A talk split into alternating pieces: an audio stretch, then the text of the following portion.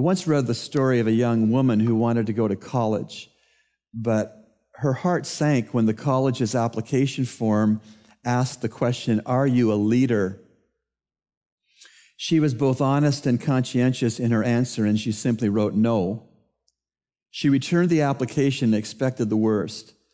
But to her surprise, she received a letter from this college of acceptance. "Dear applicant, a study of the application forms reveals that this year at our college, we will have one thousand four hundred fifty-two new leaders, and we are accepting you because we feel it's imperative that they have at least one follower." There are times for all of us when we are called to lead, and we do in fact lead, but there are also times when we are leading that we can become so focused on leadership that we forget that our first responsibility is to be a follower of Jesus Christ. The first command that Jesus gave to his disciples was to follow him, and the same is true for each of us. There is no way to have a successful and victorious Christian marriage or Christian home without everyone involved being a follower of Jesus Christ, being aware of his word and his commands, and then seeking to obey his word and his commands. That's the way to have a successful marriage, and that is the way to having a successful home. This marriage sermon this morning will deal with four things, all beginning with M. First, marriage's measure. Second, marriage's method. Third, marriage's message. And fourth, marriage's makeover. Measure, method, message, and makeover. Let's take them one by one. Point one in our outlines this morning is marriage's measure. And what we see in the text is that marriage's measure is oneness. Marriage's measure is oneness. Listen to what Genesis two twenty-four says. "For this cause, a man shall leave his father and his mother, and shall cleave to his wife, and they shall become one flesh." There it is, oneness, one flesh. Marriage's measure is oneness. Oneness is God's will for every single marriage. So do you know what Satan's will is for every single marriage? Aloneness. God wills that every marriage would be a place of oneness. Satan corrupts and drives and pushes that every marriage would be characterized by aloneness. And so it really staggers me in thirty years of pastoring, the aloneness I have heard from Christian husbands and Christian wives, the lack of oneness, the separateness I've heard over the years, separate T Vs, separate friends, separate bank accounts, separate parenting styles, separate vacations, separate mailing addresses, separate beds, separate churches. God's will for every marriage is oneness. Satan's will for every marriage is aloneness. You know you can be married and lonely. Many people are still married, but they're exceptionally lonely because they feel alone in their home with their mate.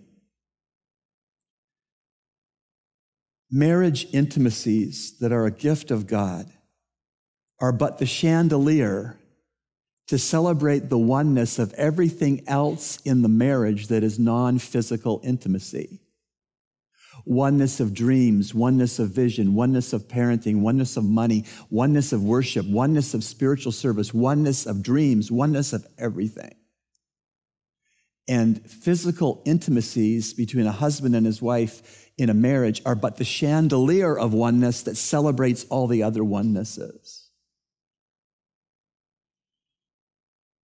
Someone has said the most attractive thing a husband might do for his wife in a week is to wash the dishes with her.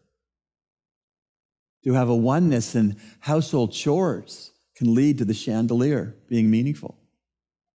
And so marriage's measure is oneness. Satan wills aloneness for every marriage. And perhaps you want to get with your husband or your wife this afternoon and just give an honest, gut-wrenching examination of your marriage. Really identify what makes each of you feel alone and not at one with the other. The second point in our sermon is marriage's method. Marriage's method. The method of marriage, according to God's word, is four parts. There are four parts to God's method for your marriage and mine. The first part is leave. This is based on Genesis twenty-four, uh, chapter two, verse twenty-four. For this man, cause a man will leave his mother and father and will cleave to his wife, and they shall become one flesh. So what is marriage method? The first part of marriage method is that the husband is to leave his father and mother. Well, that's kind of odd. I mean, wouldn't you think that if anybody should be exhorted to leave father and mother, it would be the wife? No, God says, if the man will properly leave his parents, then the wife will follow suit and properly leave her parents. When we say leave, we mean physically, we mean emotionally, we mean financially, we mean spiritually in the sense of establishing a new spiritual home unit. God says, the first part of my method for your marriage is for the husband to leave father and mother. I was once in a marriage conference, not speaking, but attending, and somebody said, how can you know if you've left your father and mother? Some fella asked that. And the speaker said something I've never forgotten. He said, well, one way you might know is ask your wife if you speak to your father or your mother on the phone any differently than you speak to everybody else. We are to leave father and mother, so we establish a new home. We always respect our father and our mother, but we cut the strings. After leaving, which is charged to the husband, something else is charged to the husband, and that is cleaving. For this cause, a man shall leave his father and mother and shall cleave to his wife. The Hebrew concept of cleaving was to unite two things together in an inseparable manner. I want you to vision, if I went down to J B R Lumber and bought two planks of wood the same size and some industrial strength wood glue. And then I went back to the parsonage and I slathered that industrial strength wood glue on both sides of the planks. And then I, in a vise, I pinched those planks together tight and left them in the hot garage for a week. That's cleaving. Someone could get those planks apart, but it would take brute force. It would leave neither of the planks the same as and useful as they were before they were damaged. You'd have to take maybe a crowbar and a sledgehammer, and you'd have to work hard to separate plank A from plank B. And when you separate plank A from plank B by crowbar and sledgehammer, you would leave parts of board A on B and parts of board B on A. They wouldn't be like they once were. That's cleaving. God wants every husband to cleave to his wife, to be joined in a permanent, inseparable way. And should there be meddling by a mother-in-law, father-in-law, mother, or a father, there is no mystery in the wife's mind that her husband cleaving to her will side with her over parents. And nor is there a concern on the other side of that equation that if some meddling from an in-law or parents comes to try to drive a wedge between the planks of wood,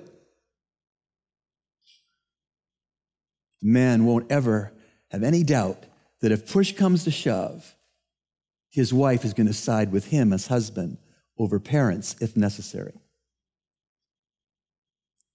And so marriage's method is four parts. Part one is leaving. Part two is cleaving.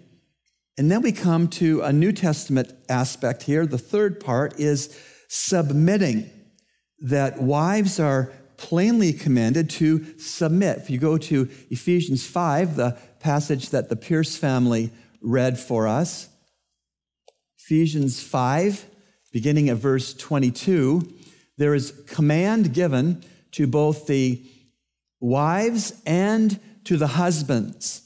And the wives are commanded a different thing than the husbands are commanded, and the husbands are commanded a different thing than the wives are commanded. But the wife's command from God is to submit to the husband. Verses twenty-two to twenty-four of Ephesians five. Wives, be subject. The Greek word there is hupotasso, a compound word. Hupo means under, tasso means to stand. God says, subject yourselves, submit yourselves, stand under your own husband as to the Lord. Not that he's the Lord, but the way you stand under your husband should, should resemble how you stand under Christ. twenty-three. For the husband is the head of the wife, as Christ is also the head of the church, he himself being the Savior of the body. But as the church is subject to, there it is, hupotasso, stand under, as Christ is, as the church is subject to Christ, so the wives ought to be to their husbands in everything. Now, there is a movement within the evangelical church, and certainly outside of the evangelical church, that submission of a wife to a husband is archaic, old-fashioned, and demeaning. It's anything but. Jesus Christ subjected himself, stood under his Father. That's how he went to the cross. The Holy Spirit, when he was sent, stands under, is subject to Christ. His job is to glorify Christ. There's a functionality in the triune Godhead when there is submission. And there's a functionality in every marriage when there is submission. It does not mean the wife is inferior. It does not mean she checks her brains at the door, she checks her life experience at the door. No, it doesn't mean that at all. It means that she stands under her husband's God-given authority in peace and respect. Submit. If I was to line up a thousand men on this parking lot, each, of course, would have different D N A, would be entirely unique from each other. But if you talk to those thousand men, Christian or non-Christian, long enough, you would boil down what they all need is shared one need. It's to be respected. A man needs to be respected. When I greet some persons in Nassau that are struggling, having a hard time looking other people in the eye because they feel inferior. Do you know what I always do? I greet them, I say, "Good morning, sir." And it's like you poured cold water on a wilted plant, because men are packaged by God to need respect. And when a woman, a wife, voluntarily stands under her husband, it gives that husband respect. There was a bride who was planning for her wedding, and she went to the wedding gown store. And she walked in, and the sales consultant was pleased to see her and wanted to show her all these different styles and cuts of wedding gowns. And she said, "Really, it doesn't really matter the style to me, and it really doesn't matter the different cut. I what I really want to know, I want a wedding dress that has the noisiest fabric. I would like to have a dress that has the most noisy fabric." It's funny. So the sales consultant said, "I don't mean to be rude, but could you please tell me why you want a fabric that's the noisiest fabric possible?" "Oh, yes. My husband-to-be is blind, and I want to hear him to hear me coming down the aisle, so he knows when I'm in place, so he won't be embarrassed." That is standing under with respect. Marriage's measure is oneness. Marriage's method is leaving, cleaving, submitting. Now we come to the husband. Husbands, God has given us a big job, a God-sized job, But the, with the jobs that God gives us, he gives us the enabling grace and the Spirit of God's changing power in our lives that we can do the one job that he's given us to have in a marriage as husbands. In Ephesians five, twenty-five to thirty-three, listen, men, men who are married, listen, and men who hope to be married, listen. Boys that may grow up to be husbands, you listen. Husbands, love your wives, just as Christ also loved the church and gave himself up for her. There are two different Greek words for love in the New Testament. Phileo love is brotherly love. It's, I'll watch your kids this weekend if you watch my kids next weekend. You scratch my back for five minutes and then I'll scratch your back for five minutes. That's not the kind of love that husbands are commanded to give to their wives. The kind of love that husbands are to give to their wives is agape love. Agape love discerns the greatest need, and the one who is loved sacrificially gives to meet that need without any concern about the cost or the payback. That's how God has loved us in Christ. He looked down and saw our sinful state. That's our greatest need, our sin problem. And he sacrificially gave his best, his only begotten Son, to die on the cross in our places, to shed his innocent blood, to wash our sins away. And he did so knowing that he was willing to pay that cost and that we could never pay him back. We should love our wives, husbands. We should love our wives in such a way that we sacrifice to meet their needs gladly. We don't worry about the cost to us personally, and we never expect them to pay us back. That's God's love. And that's the kind of love we've been called to have as a husband for a wife. Husbands, love your wives as Christ loved the church and gave himself up for her. Why? That he might sanctify her, having cleansed her by the washing of water with the word, the Bible, that he might present to himself the church in all her glory, having no spot or wrinkle or any such thing, but that she should be holy and blameless. So husbands, here we go again, because in case we missed it, God repeats it. So husbands ought also to agape love their own wives as their own bodies. He who agape loves his own wife loves agapes himself. For no one ever hated his own flesh, but nourishes and cherishes it, just as Christ also does the church. And then a quote of Genesis two, the verses we've been in in the Old Testament, because we are members of his body, watch, for this cause a man shall leave father and mother and shall cleave to his wife, and the two shall become one flesh. The mystery that is a mystery in Scripture is a truth of God has been settled in God from eternity past, but has never been revealed in the Scriptures until the verse that says, now here's a mystery. So before Ephesians five thirty-two, we don't know from God in Scripture what this verse is about to tell us. So it's really, really important. The mystery is great, but I'm speaking with reference to Christ and the church. God is saying that how a wife stands under with dignity and submits to her husband is how the church is to stand under with dignity and respect Jesus. And how a husband sacrificially loves his wife, knowing her biggest needs and giving to meet those needs, is how Jesus has loved the church. And so the only miniature object lesson that God has chosen in his wisdom to leave on earth, to have a watching and a perishing world understand the interaction between Christ and the church, is your marriage and mine. And people looking in on our marriages should see in me, Rob loves Beth enough to know what she needs and sacrificially gives when it hurts him to, for what she needs. That's how Jesus loves the church. And people should look into my marriage and see Beth and see her standing under with dignity, hupotassoing my leadership with respect, and say, oh, that's how the church is supposed to respect and stand under the authority of Jesus. And when our marriages smudge this, when our marriages smear this, When our marriages reverse the roles, the people outside Christ are totally confused.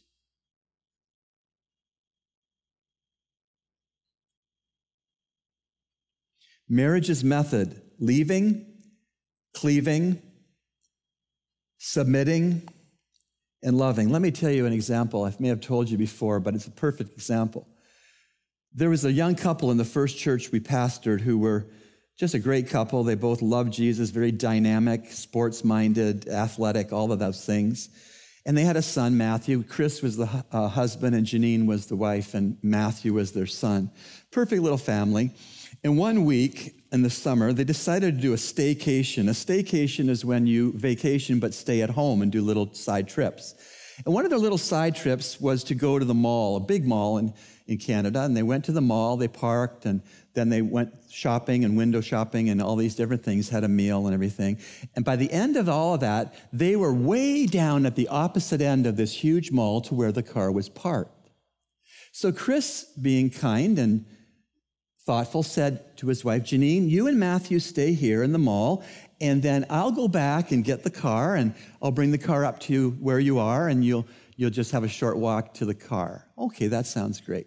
So apparently Chris went back to the car, and uh, he took a hard candy that was someplace in the car, maybe in a drink holder or something, and he took the outside wrapper off the hard candy, but he missed the fact there was an inside clear wrapper on the candy. And he took the candy in his mouth, and as it dissolved, the paper that was still on the candy that was clear blocked his windpipe, and he died. thirty-four years old. As you might imagine, Chris's funeral was immense. And uh, we were in the cemetery with all the many, many other people. And it just so happened that we were walking from the grave back to the church building with Janine, his widow.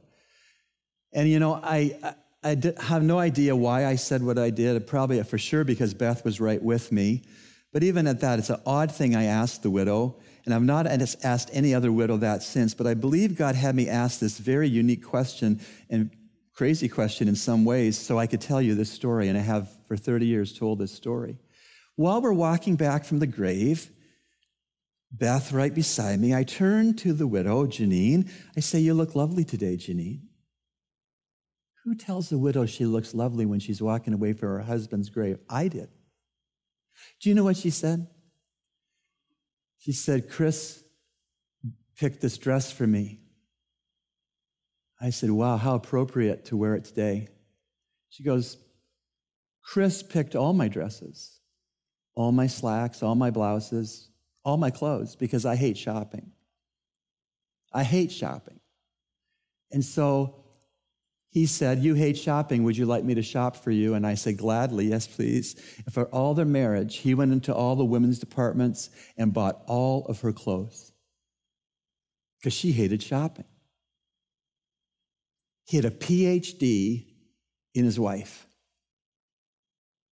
Can you imagine? I, I have a hard time walking, thinking of walking into women's departments and looking at dresses for Beth. I just, to be honest, but um, he did it gladly because of his wife's need. She hated to shop and she needed clothing. I said, do, do you mind me asking, did he ever pick stuff you didn't like? She goes, yeah. I said, what did you do when he picked something you didn't like? She said, I kindly said, would you please take this back for something else? I'm not really fond of this. Maybe something more like this. And he would always go back with a smile on his face. That is loving your wife. Discerning the greatest need she had, sacrificing to meet that need without concern for the cost or the payback. That's how men are supposed to love their wives. So the first point this today, marriage's measure is oneness. Marriage's, second place, marriage's method is four parts: leaving, cleaving, submitting, and loving. And now we come to our third point this morning. Marriage's message is how Christ and his church are to interact. Ephesians five thirty-two, the mystery verse. This mystery is great, but I'm speaking with reference to Christ and the church. I've covered this a little bit already in this message. Jesus has left one thing on earth to teach the world how he rel- relates to the church and how the church relates to him, and it's marriage. It's your marriage. And I'm so glad that in the Old Testament, God didn't divorce Israel. And in the New Testament, God doesn't divorce the church.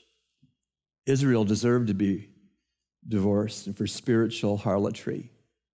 But you remember the prophet Hosea? God tells this prophet who's minding his own business, this unmarried prophet, he says, I want you to marry a prostitute. What? Yeah, I want you to marry a prostitute, and she's going to prostitute your whole marriage. God ordered that because Israel was spiritually playing the prostitute with the surrounding nation's idols. And so as an obedient prophet, Hosea married Gomer knowing exactly what becoming, becoming, and she played the life of a prostitute for many, many, many years. But then God commanded Hosea to go to the slave block where prostitutes are for sale when the people that own them don't want them anymore. And he walked into that setting under God's mandate, and he saw his wife, a shell of who she used to be before her sin, desperate, downtrodden. And he bought her back. He bought her back, and he put a shawl around her bare body, and he put his arm around her, and he took her home. A picture that God did not divorce spiritually adulterous Israel. And similarly, God does not divorce the spiritually adulterous church of Jesus Christ. In Romans, not Romans, Revelation chapters two and three, seven churches are presented. They all had problems. Some of them had big problems. But God didn't divorce any of those churches because God doesn't divorce the church. Aren't you glad? In fact, it says in Second Timothy two, verse thirteen, if we are faithless, he remains faithful, for he cannot deny himself. Marriage's message is how Christ and his church interact and how Christ forgives his church and stays married to his church. The fourth and last point this morning is marriage's makeover.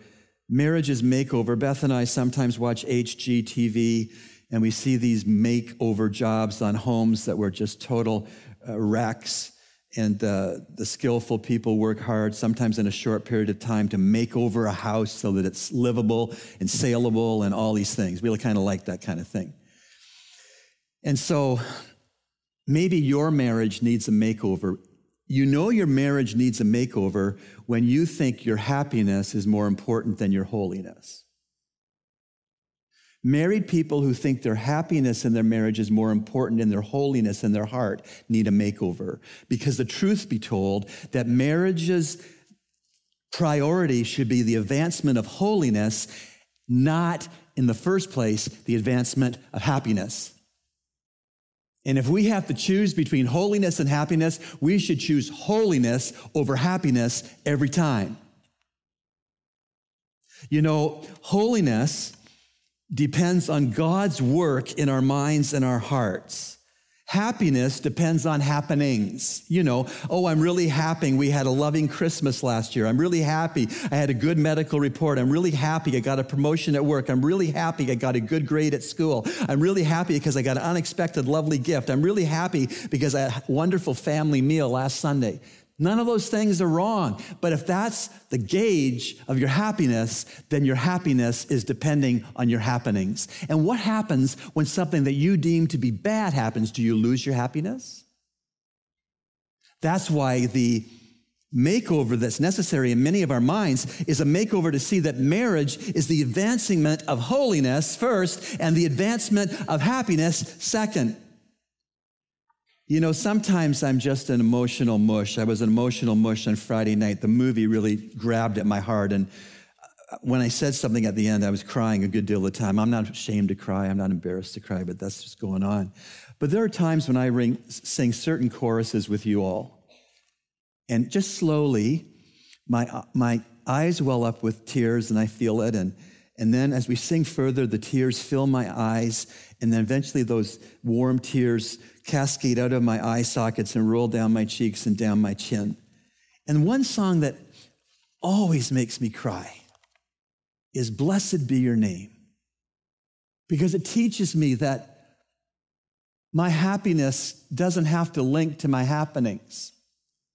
My holiness can be in place when hard things are happening to me. So there's a song, Blessed Be Your Name in the land that is plentiful. Okay, no problem. You can do that, no problem. No sweat, easy. Where your streams of abundance flow. I'm still good. Then the second verse, Blessed be your name when I'm found in the desert place. Oh, wait a minute. When I'm found in the desert place?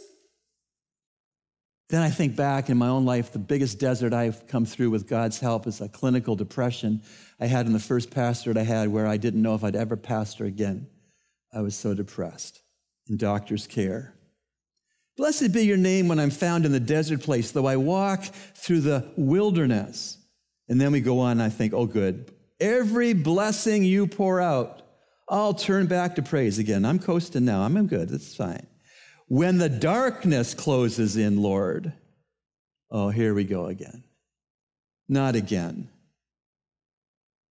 I can think when the darkness is closed in on me as a pastor, not at this church, thank God, but in churches that opponents to my leadership as a pastor, trying to remake me as a preacher. Or when we sold our house to move here and we had no one look through the house to potentially buy it for months. That was difficult. The only people who ever walked through our house in Pennsylvania bought it. And then the song goes on, and my tears are starting to come out of my eyes. And blessed be your name when the sun's shining down on me. Okay, it's good. I'm liking this. No more pain, no more cares in the world. That's cool. When the world's all that it should be. Yeah, that's what I'm talking about. Next verse. Blessed be your name on the road marked with suffering, though there's pain in the offering. But you know, God is good all the time. And I see a whole lot more of him in my suffering and pain than I do when I'm happy and at ease. And the verse goes on. Blessed, every blessing you pour out, I'll turn back to praise. Could it be that some of God's blessings are things that I used to deem as bad? Oh, yeah.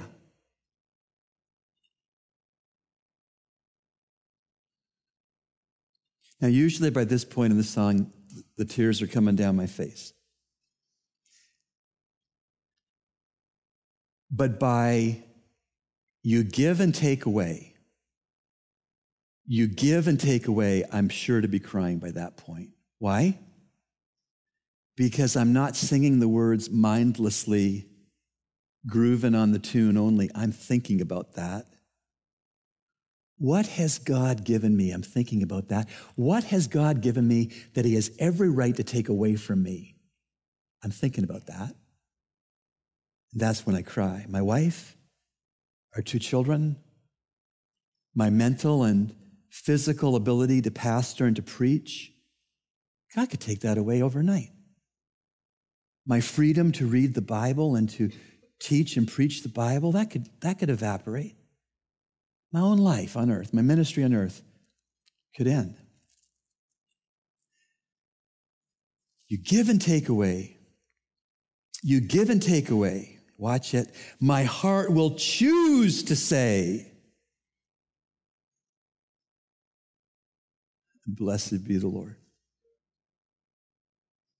Happiness depends on happenings.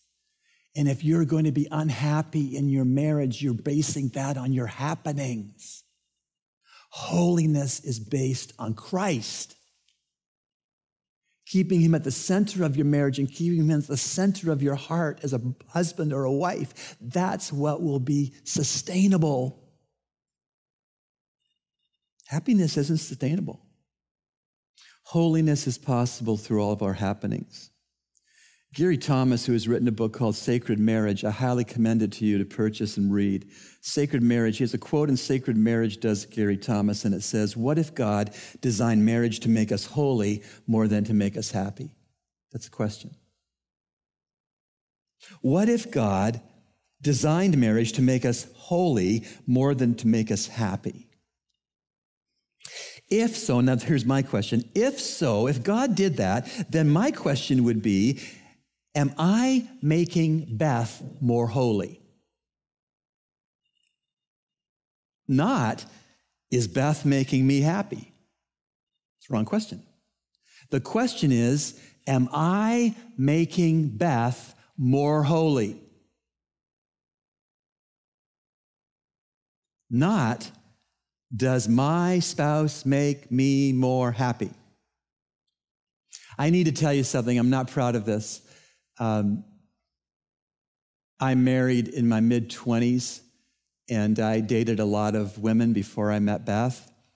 And I'm not proud to tell you that when I dated these other women before Beth, the question I had in honesty, but I didn't have the nerve to say it out loud to anybody, but in truth, this is my question of every woman before Beth was, is she good enough for me? That's arrogance, that's pride and selfishness. Is she good enough for me? But when I met Beth, and I saw her character and her walk with God, the question only was, am I good enough for her? That, among other things, made me sure I was to ask her to be my wife. Because my concern was not, was she good enough for me? My concern was, God, could you make me good enough for her to be her spiritual leader, her servant leader, the high priest of our home if we have children? God, could I be good enough for her? Friend, if you've come in today and you're measuring the success or the stability or the permanence of your marriage based on how happy you feel or don't feel, get a marriage makeover. God says happiness takes a distant second to holiness. And stop demanding your mate to make you happy, and you commit to making your mate holy, praying for them, taking them to the Word as husbands, loving them with Christ's love, supporting wife, supporting your husband in Christian ministry. Dear, I'm going out on Tuesday nights to work with cross trainers. Great, bless you. I'll pray for your fruitful ministry. Lovely. Get a marriage makeover if you need it.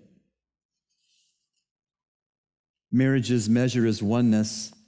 Marriage's method is leaving, cleaving, submitting, and loving. Marriage's message is how Christ and his church interact, and marriage's makeover is advancing holiness first and advancing happiness second. Could we all stand together, please?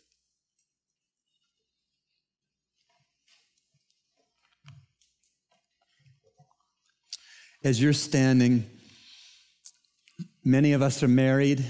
We're blessed to be married. Uh, many of us are not married, would like to be married. Many of us we're married and our life's partner went to heaven. But that being said, all of us who are standing are part of a family. Uncles, aunts, parents, brothers, sisters, cousins, et cetera, and a church family. All of us are part of a family. Just before I pray, the last thing I'd like to say about choosing holiness over happiness, Gary Thomas has a way of saying it right to the blunt core. He said, husbands, your marriage will be a lot better if you see God as your father-in-law. See God as your father-in-law. Holiness over happiness. Let's pray. I want to commit you all to the all-sufficient grace of God. Lord, thank you for this precious assembly. Thank you, Lord, for the husbands and wives who are here, the children. Thank you for the singles, the widows. Thank you, Lord, that we all can learn from your Bible about marriage and family. Ask you, Lord, to make this preaching series a revolutionary one in all of our lives, that people looking in our marriages would see how Jesus relates to the church and how the church relates to Jesus.